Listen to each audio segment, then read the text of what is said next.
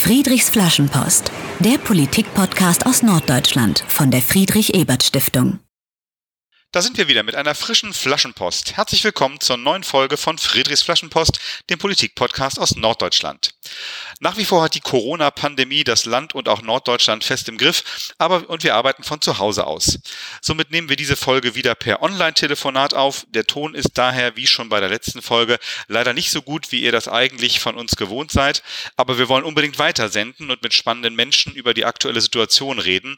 Daher nehmen wir den Ton hin, wie er ist und bitten dafür um euer Verständnis. Verständnis. Mein heutiger Gast ist Hamburgs Finanzsenator Dr. Andreas Dressel. Herzlich willkommen, Herr Senator. Ja, guten Tag, hallo, moin. Moin, moin. Äh, am Mikrofon sagt Hallo wie immer Dietmar Molltagen. Ich arbeite beim Julius Leber Forum in Hamburg. Das ist das Regionalbüro der Friedrich Ebert Stiftung und wir organisieren politische Diskussion und politische Bildung in Hamburg, Bremen und Schleswig-Holstein. Im Moment digital und mit Live-Chats und eben unserem im Moment häufiger erscheinenden Podcast Friedrichs Flaschenpost. Wie immer bei Friedrichs Flaschenpost interessieren wir uns äh, über das, was äh, aktuell passiert, also die Corona-Krise und deren Bewältigung in Hamburg. Damit starten wir gleich das Gespräch mit Andreas Dressel. Wir wollen aber auch etwas über den Menschen erfahren und weil es ja irgendwann auch mal eine politische Zeit nach Corona geben wird, frage ich Andreas Dressel am Ende auch danach, wie er auf die Koalitionsverhandlungen zur Bildung eines neuen Hamburger Senats blickt und was er für die mittelfristige Zukunft der Stadt für wichtig hält. Beginnen wir aber mit dem ganz aktuellen Thema, das uns alle beschäftigt. Äh, neben, der, neben der gesundheitlichen Bedrohung durch das Coronavirus sind in der letzten Woche auch stärker die wirtschaftlichen Folgen der aktuellen Situation äh, ja in unser Bewusstsein gekommen. Und Hamburg hat in dieser Woche einen Schutzschirm für die Corona-geschädigten Unternehmen und Institutionen beschlossen. Äh, was genau, äh, oder erstmal die ganz praktische Frage, äh, was, äh, wie funktioniert das eigentlich mit diesem Schutzschirm? Ab wann ist der aktiv und kann von den Hamburgerinnen und Hamburgern genutzt werden? Ja, also in der Tat, der, der Schutzschirm besteht aus äh, ganz vielen Einzelheiten, aus äh, mehreren Bausteinen und der wird sicherlich auch noch nicht fertig sein, okay. äh, sondern äh, wir werden in den nächsten Tagen und Wochen, glaube ich, immer noch weitere Bereiche sehen, die wir auch mit unter den Schutzschirm nehmen müssen, weil dieses Krisengeschehen ein Stück dynamisch ist und das bezieht sich auch darauf, wie wir helfen müssen. Wir haben, ich will mal ein paar Punkte einfach mal skizzieren. Also natürlich geht es ganz besonders darum, dass man ähm, Finanzmittel, das heißt direkte Zuschüsse und Kredite ermöglicht. Wir sind dazu dabei, jetzt mit unserer Investitions- und Förderbank, die ein ganz toller Partner ist in diesem Kontext, unsere Hamburger Corona-Soforthilfe jetzt äh, zur Auszahlung zu bringen. Wir wollen äh, noch heute ähm, das ähm, äh, Formular, die Inhalte des Formulars auch ähm, öffentlich kommunizieren und ähm, auch ins ähm, Internet stellen, dass jeder sich schon mal vorbereiten kann, was er für die Antragstellung braucht. Ganz kurz, äh, heute ist Freitag, wir nehmen das am Freitag auf. Äh, am Montag, wenn ihr das hört, äh, müssten diese Formulare also alle längst äh, online genau. verfügbar sein. Das ist sehr gut, dann machen wir das gleich mal auf den Status Montag. Also äh, wir werden, jeder kann es dann also im Internet nachschauen, die Förderrichtlinie äh, die Inhalte des Formulars und er kann ab dem Montag auch äh, direkt online äh, die Soforthilfe beantragen. Und diese Soforthilfe funktioniert halt so, dass wir die Mittel, die der Bund jetzt gibt, das ist ja ein Riesenpaket, was der Bund jetzt geschnürt hat, äh, Landesmitteln ergänzen, weil wir sagen, wir haben gerade bei den kleinen Unternehmen, aber durchaus auch bei den mittelständischen Unternehmen zusätzliche Bedarfe, die beim Bund nicht abgedeckt sind. Deshalb legen wir zu den 9.000 Euro oder den 15.000 Euro, die der Bund für die Unternehmen bis fünf beziehungsweise bis zehn Mitarbeiter vorsieht, legen wir noch was drauf.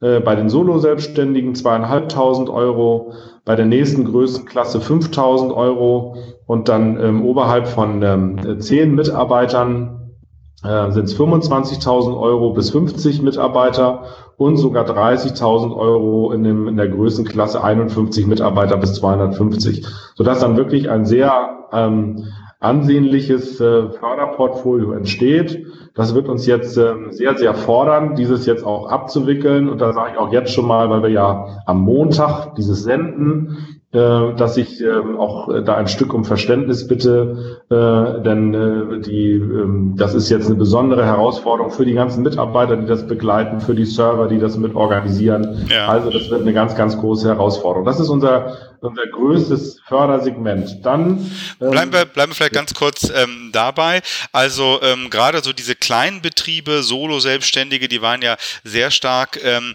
in der Debatte. Du hast gesagt, man kann dabei also Bundesgelder bekommen, darauf hinaus noch ein bisschen äh, Landesgeld. Ähm, wie äh, kann, kann ich denn jetzt, wenn ich das höre und ich bin so ein Solo-Selbstständiger, wie, wie komme ich denn jetzt an diese Hilfe konkret ran? Einfach auf die Homepage der IFB gehen, der unserer Investitions- und Förderbank.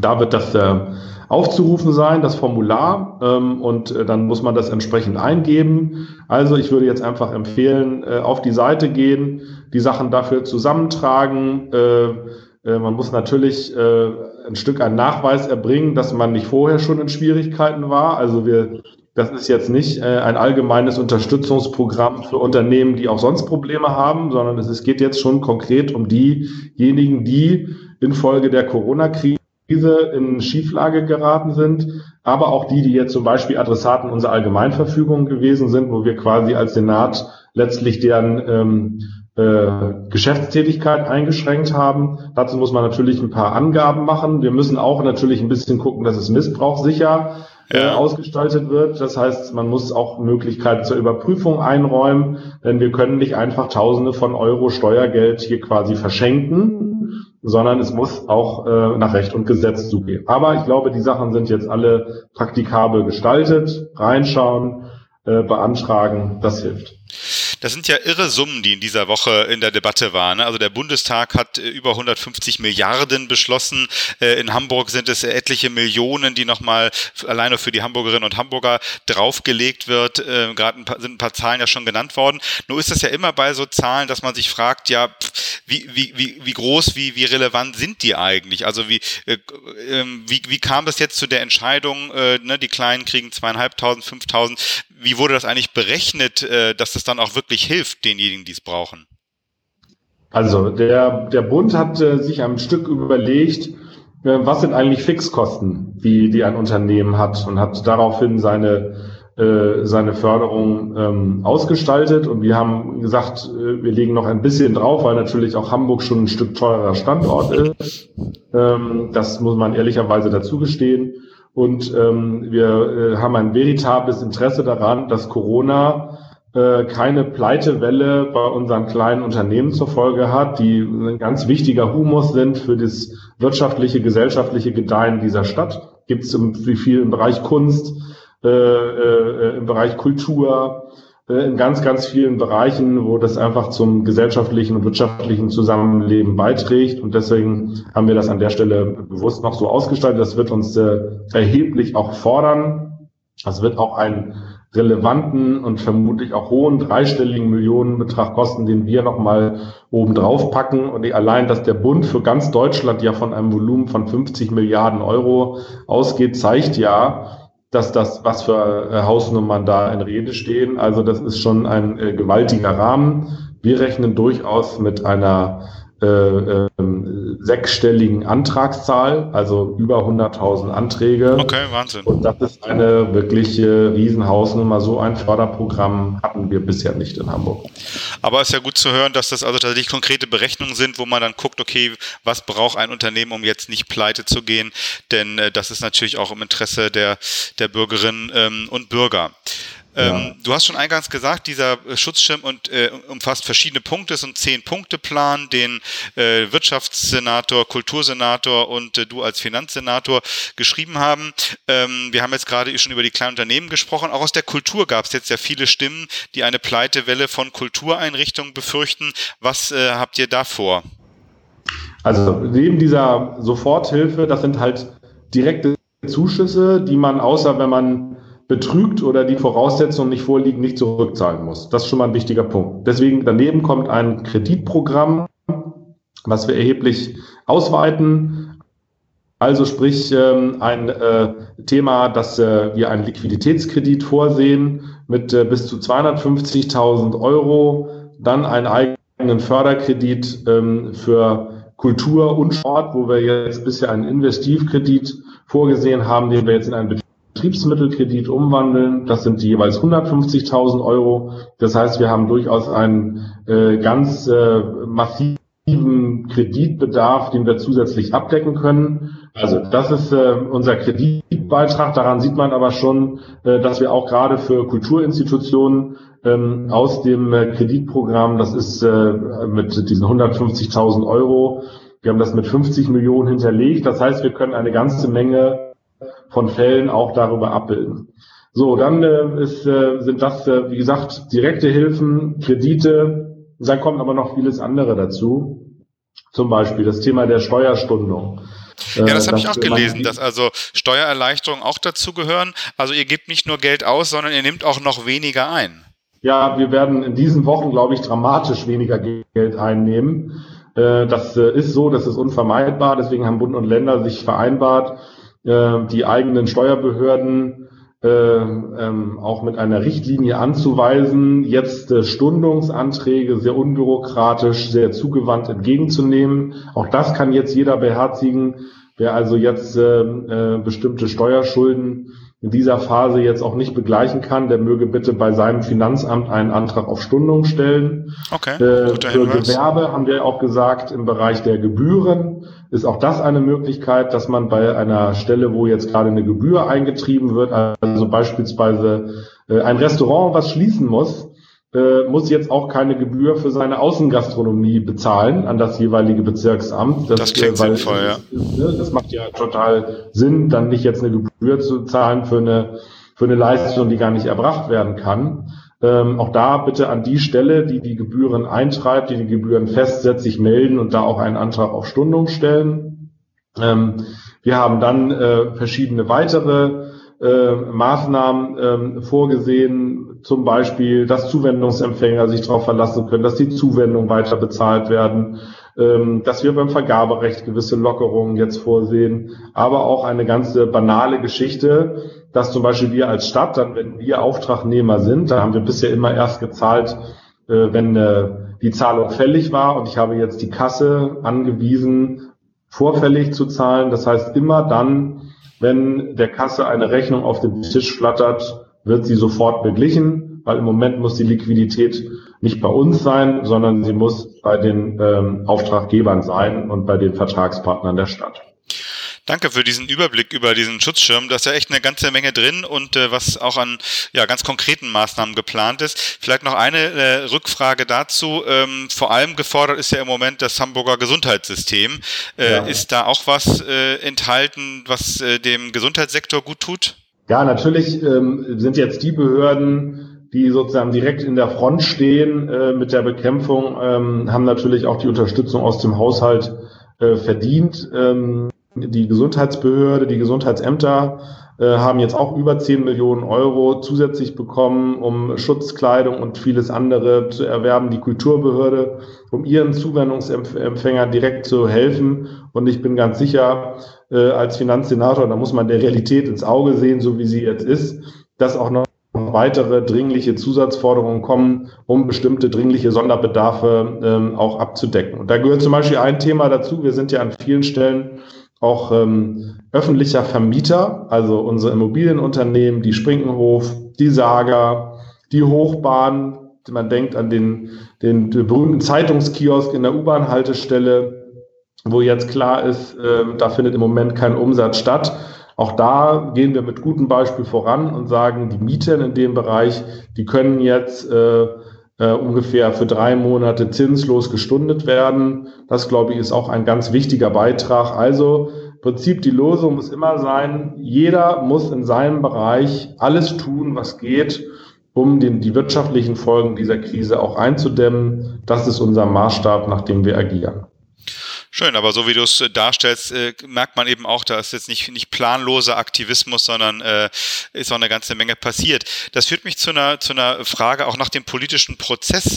Es muss jetzt ja sehr viel in kurzer Folge entschieden werden, sowohl im Bundestag als aber eben auch auf Hamburger Ebene. Äh, da sind, ne, ihr habt mit drei Senatoren diesen Plan entwickelt, dann gibt es ja auch noch den Bürgermeister, es gibt die Bürgerschaft, die sich konstituiert hat, es gibt den äh, Koalitionspartner, die Grünen.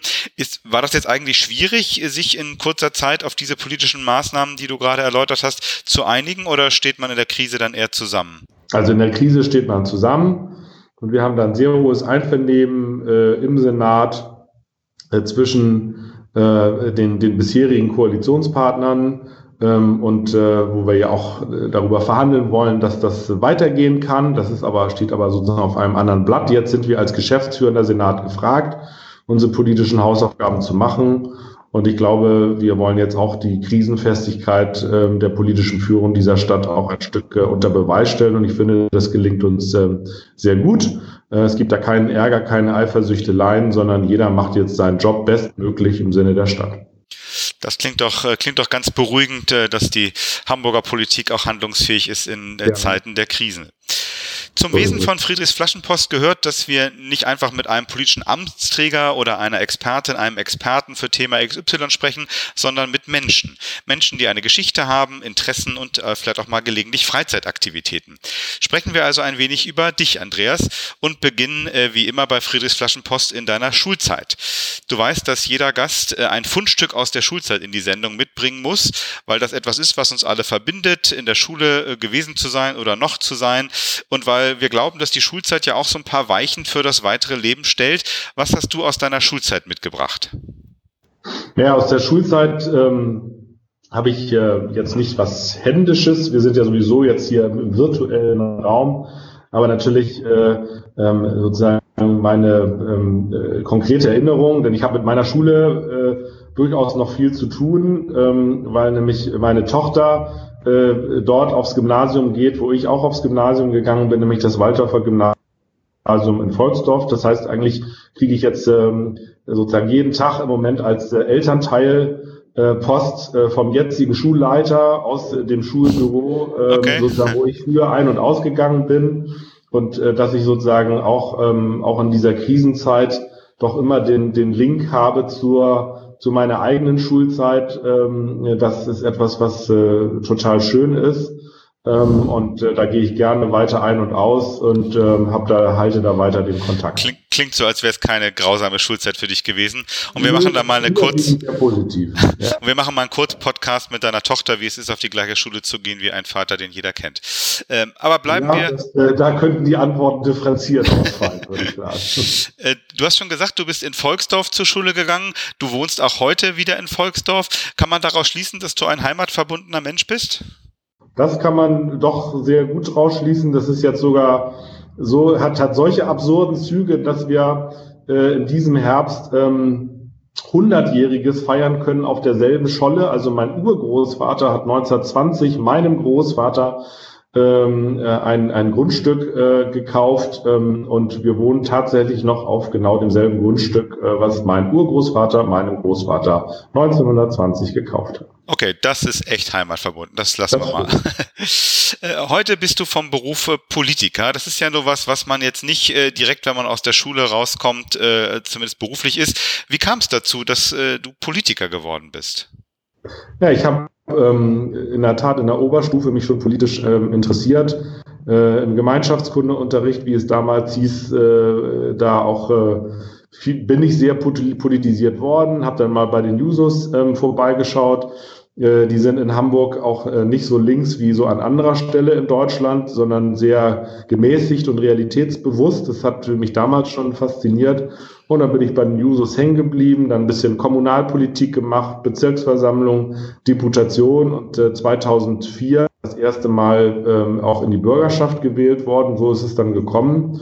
Und ähm, ja, es ist äh, einfach äh, mir ein inneres Anliegen, äh, meinen Wohnort, meine Stadt mitzugestalten ähm, und äh, da ein bisschen auch Staatsdiener zu sein. Äh, ich bin ja ähm, äh, vom Haus aus Verwaltungsjurist, ähm, habe auch in der Laufbahn des höheren Verwaltungsdienstes.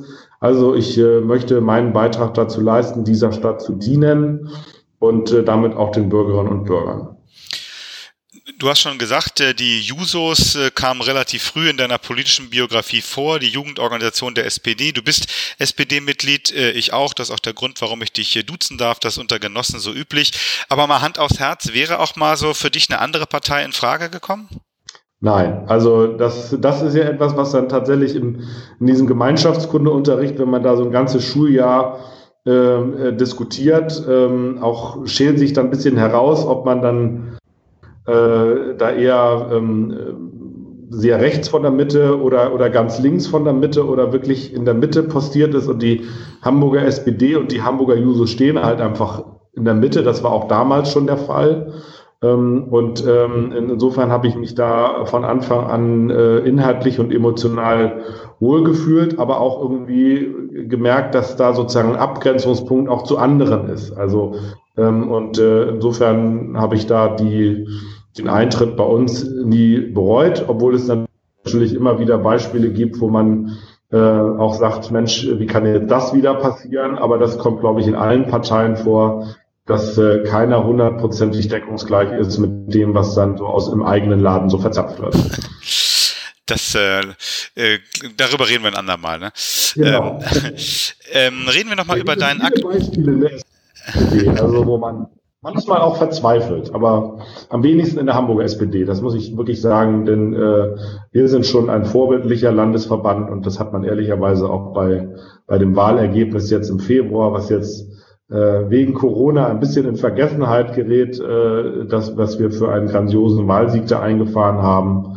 Und äh, wer hätte das bei den Umfragezahlen im Bund äh, äh, gedacht, dass wir hier so abräumen können? Wir, wir kommen gleich nochmal drauf zurück, aber nochmal kurz äh, zu deinem aktuellen Job äh, Finanzsenator, wenn nicht gerade Corona ist. Äh, wie sieht dann eigentlich so ein Arbeitstag äh, von dir aus? Was macht man eigentlich, wenn man Finanzsenator von Hamburg ist? Ja, wir haben halt äh, eine riesige Zuständigkeit. Wir sind ja äh, neben der Senatskanzlei sozusagen das, das einzige Ressort, was wirklich eine Querschnittszuständigkeit ähm, hat. Also es geht hier nicht nur darum, dass wir hier äh, dass die, die, das Geld quasi überwachen, die Einnahmen und Ausgaben überwachen, sondern wir sind für den Schulbau zuständig in Hamburg. Wir sind für die ganzen öffentlichen Grundstücke zuständig, für die äh, Immobilienunternehmen, für die Beteiligung der Stadt. Wir sind äh, ähm, äh, landesweit ähm, die das Gemeinwesen, was die meisten Beteiligungen hält von Hochbahn, Messe, äh, über viele, viele andere Unternehmen, das entsprechend äh, zu begleiten. Die Bezirke werden auch mitgemanagt ähm, hier aus der Finanzbehörde heraus. Die ganze Steuerverwaltung. Wir haben 14 Finanzämter mit über 3500 Mitarbeiterinnen und Mitarbeiter. Also ähm, wir sind schon ein Riesenladen.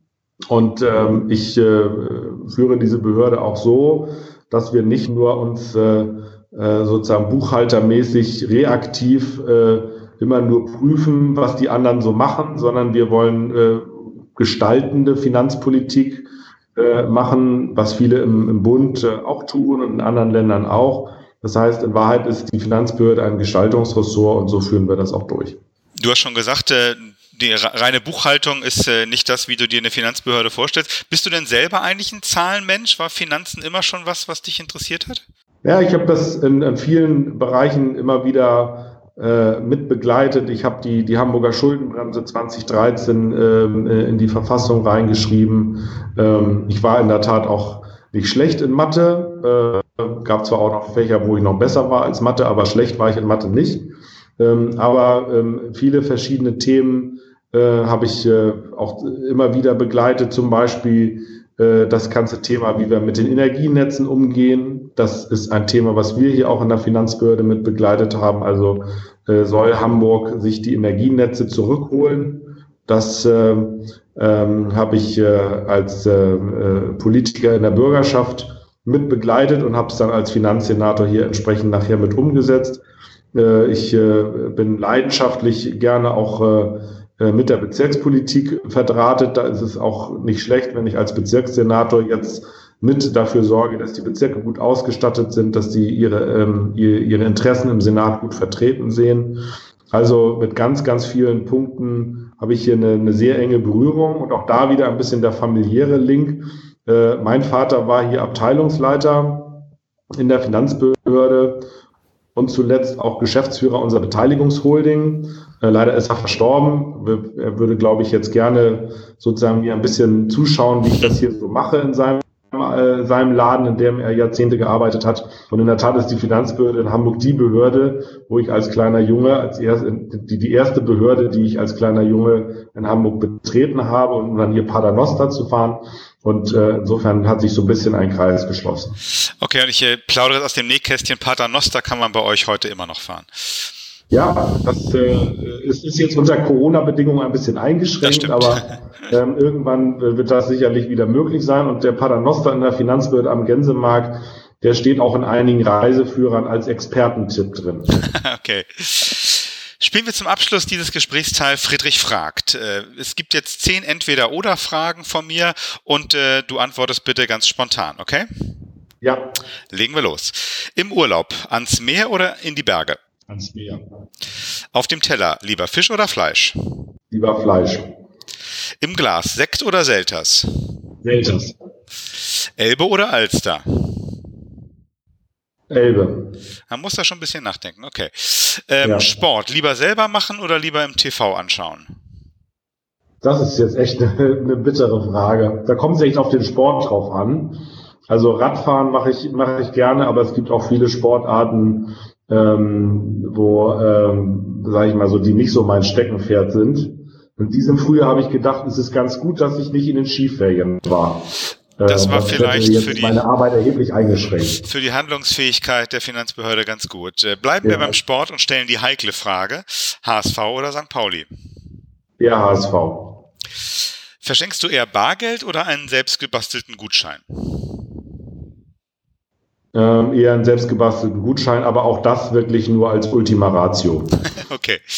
Wo verbringst du mehr Zeit im Internet? Bei Facebook oder bei Spiegel Online? Eher bei Spiegel Online. Immer, immer informiert. Als, fin als Finanzsenator lieber 50 Steuerfahnder einstellen oder 50 Finanzamt Kundenbetreuer? Ja, das ist jetzt eine, richtig, eine richtige Gretchenfrage. Ähm, ich würde das aufteilen, weil beides ist wichtig, dass wir die Steuergerechtigkeit hochhalten. Da tun wir auch eine ganze Menge in Hamburg dafür. Ähm, aber natürlich geht es auch darum, die Servicezeiten gegenüber den Bürgerinnen und Bürgern ähm, äh, vernünftig zu gestalten. Insofern würde ich da sagen, halb, halb. okay. Beides ist gleich wichtig. Lass ich mal gelten beim Entweder-Oder-Spiel. Und letzte Frage, die schwarze Null halten oder investieren zur Not auch mit neuen Schulden? Auch das ist kein Widerspruch. Und das, dafür haben wir jetzt gar nicht so viel Zeit noch zu reden. Wir haben mit unserer Hamburger Schuldenbremse und der Möglichkeit, dass wir das als Konzern gestalten, also sprich, dass unsere öffentlichen Unternehmen wichtige Infrastrukturaufgaben wahrnehmen, gezeigt, dass man die Schuldenbremse einhalten kann und trotzdem ähm, viel investieren kann. Jetzt mit Corona äh, werden wir auch die Ausnahme der Schuldenbremse ziehen müssen. Aber unter den Normalbedingungen haben wir sowohl konsolidiert als auch investiert. Vielen Dank. Ähm, Wir hatten dazu auch mal eine spannende Friedrich-Ebert-Stiftungsdiskussion Das Veranstaltung stimmt, die war bei, bei euch Ja, im Haus. Ähm, Ja. Genau, aber im dritten und abschließenden Teil des Gesprächs gucken wir nochmal auf die Hamburger Politik. Äh, Du hast schon erwähnt, Corona hat ein bisschen in den Hintergrund gedrängt, dass wir ja gerade erst eine Bürgerschaftswahl hatten äh, und eigentlich in diesen Tagen Koalitionsverhandlungen zwischen SPD und Grünen hätten stattfinden sollen. Die sind jetzt erstmal verschoben. Äh, Wann aber immer dann die Koalitionsverhandlungen starten, rechnest du mit schnellen und einfachen Verhandlungen oder wird es eher kompliziert? Na, es wird schon nicht einfach, weil natürlich jetzt der, der Gesamtrahmen jetzt natürlich auch enger wird. Äh, Wir werden natürlich ein Stück unter, unter Krisenbedingungen reden müssen. Wir werden viele Herausforderungen haben, die wir eben zum Wahlzeitpunkt auch so noch nicht hatten. Weil so viel Geld Ähm, auch im Schutzschirm ist zum Beispiel. Ja, das, das muss alles ja berücksichtigt werden. ähm, Und äh, insofern macht das vielleicht äh, die Handlungsspielräume, die einige sich vielleicht dachten, die es jetzt zusätzlich gäbe, natürlich etwas kleiner. Nützt aber nichts, äh, sondern wir sind dazu da, um Verantwortung zu übernehmen. Und dann muss man gucken, äh, wie man das zusammenkriegt. Und ähm, insofern werden das sicherlich äh, keine einfachen Gespräche, aber wir werden uns dem stellen. Und welches politische Thema ist dir bei den anstehenden Verhandlungen besonders wichtig? Ja, dass wir in der Tat einen Weg finden, wie wir ähm, sozusagen weiterhin den, den Kurs auch einer soliden Haushaltspolitik äh, fahren können und äh, trotzdem die notwendigen Investitionen tätigen ähm, können und müssen. Ich glaube, wichtig ist dabei zu berücksichtigen, dass wir äh, dafür sorgen, dass wenn dann Corona mal irgendwann vorbei ist, dass wir ja hoffen, dass das so schnell passiert, wie es irgend geht, dass dann der Investitionsmotor richtig äh, hochlaufen muss. Da wird sicherlich Konjunkturprogramme überall geben. In Wahrheit haben wir unser Konjunkturprogramm schon in der Schublade, nämlich das, was wir an Investitionen planen in den öffentlichen Nahverkehr, in die Infrastruktur, äh, in vier Milliarden für die Schulbauten, äh, über zwei Milliarden für den Hochschulbau. Also vieles, vieles ist in der Mache, in der Pipeline. Und das wird sicherlich dazu beitragen, äh, dass Hamburg nach der Krise ganz schnell auch wieder Tritt fasst und dafür sorgt, dass es hier brummt und dass Hamburg blüht, wächst und gedeiht, wie man so schön sagt. Das sind doch eigentlich ganz schöne Aussichten. Äh, du hast vorhin im Gespräch schon durchblicken lassen, dass du am Abend des 23. Februar durchaus gute Laune hattest. Äh, es war ein für viele Beobachter dann doch überraschender Erfolg der SPD, mehr als 39 Prozent der Stimmen, obwohl man ja weiß, dass bei bundesweiten Umfragen äh, die SPD nicht so gut dasteht. Damals waren es so rund 15 Prozent. In einem NDR-Interview hast du nach der Wahl als Grund für den SPD-Erfolg gesagt, ich zitiere dich jetzt, wir haben auf die richtigen Themen gesetzt. Ist es so einfach zu erklären? Nein, also ich glaube, es hat äh, alles gestimmt. Äh, in der Tat, äh, wir haben einen äh, sehr populären Bürgermeister, der das jetzt ähm, auch äh, wirklich sehr gut gemacht hat, auch bürgernah auf, auf vieles eingegangen ist, der da eine hohe Reputation hat. Äh, wir haben in der Tat auf die richtigen Themen gesetzt. Ähm, aber wir haben eben auch ähm, gezeigt, dass die Hamburger SPD in der Mitte feststeht, für Pragmatismus steht. Das haben die Bürgerinnen und Bürger erkennbar äh, geschätzt, dass wir eben nicht nur, äh, nicht nur reden, sondern auch liefern, dass wir ähm, nicht nur fordern, sondern auch äh, können und das praktisch realisieren, also machbare Visionen präsentieren. Und äh, da habe ich auch äh, schon am Wahlabend davor und danach gesagt, da können sich manch andere in der äh, deutschen Sozialdemokratie noch eine Scheibe von abschneiden. Die SPD hatte im Wahlkampf ja den Slogan Die ganze Stadt im Blick. Ist ja durchaus ein hoher Anspruch äh, an Politik, auch an jeden einzelnen Politiker oder Politikerin. Wie versuchst du das, äh, die ganze Stadt im Blick zu haben in deiner Arbeit, das auch wirklich umzusetzen, dieses Versprechen? Ja, das ist etwas, was jetzt auch in der Krise gilt. Also, dass wir äh, dafür sorgen, dass äh, zum Beispiel ein Sofortpaket, ein, ein, ein Schutzschirm auch äh, die verschiedenen äh, Geschädigten, Betroffenen auch in den Blick nimmt und nicht jetzt nur an bestimmte Leute denkt. Also das ist etwas, was eine Richtschnur ist.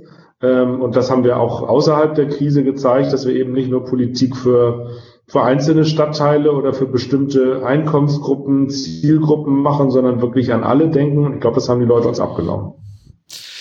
Letzte Frage. Du weißt ja, dass am Ende jeder Sendung unser Gast eine Flaschenpost an die Zukunft äh, verfassen muss. Ich gebe dir für deine Flaschenpost an die Zukunft eine Frage mit. Wenn der Hamburger Finanzsenator ganz viel Geld geschenkt bekäme, sagen wir eine Milliarde Euro, was würde er damit in Hamburg machen? Ich würde noch weiter in den Nahverkehrsausbau investieren, ähm, auch noch mehr und äh, um noch schneller äh, noch mehr realisieren zu können, weil das ähm, gut fürs Klima ist, ähm, gut für die Verkehrsentwicklung in der Stadt und nebenbei auch ein super Konjunkturmotor. Das packen wir mal in die Flaschenpost und packen uns mal so in zwei Jahren oder so wieder raus, gucken mal, wie weit dann der neue Senat damit ist. Das war die zwölfte Folge von Friedrichs Flaschenpost, dem Politik-Podcast aus Norddeutschland von der Friedrich-Ebert-Stiftung.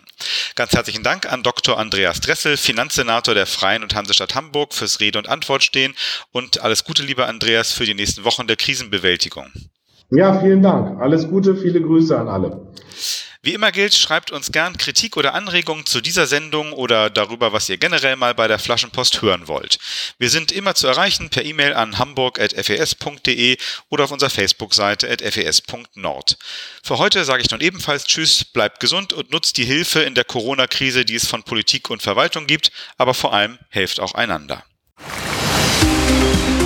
Friedrichs Flaschenpost, der Politik-Podcast aus Norddeutschland von der Friedrich-Ebert-Stiftung.